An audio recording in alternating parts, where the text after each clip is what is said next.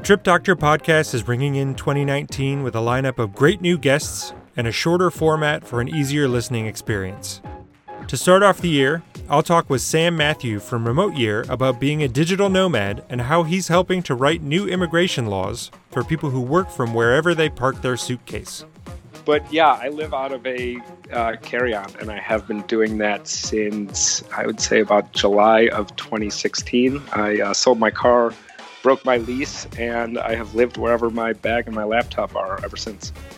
Then, I'll talk to Byron Marlowe from Washington State University Tri Cities about the newest form of wine tourism called terroir tourism and how it takes you beyond what's in your glass and into the soil, landscape, and even the culture of the winemaker. Climate is a component as well. So the weather effects that one has at a certain vineyard, um, as well as the culture, meaning more so just not the winemaker but also the community around those grapes can affect the terroir as well.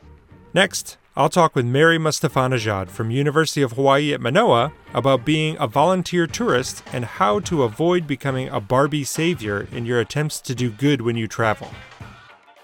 And you start to hear people say things like, I'm not posting any photos on Facebook um, because I don't want to be one of those people, right? So the idea is that young people have started to internalize the critiques and become conscious of the idea that it perpetuates a particular kind of narrative of this sort of white savior narrative um, of especially children in developing countries.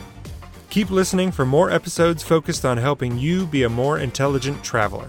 If there's a travel topic that you really want to know more about, feel free to shoot me an email at evan at gotripdoctor.com and I'll do my best to talk to somebody who knows a lot about it.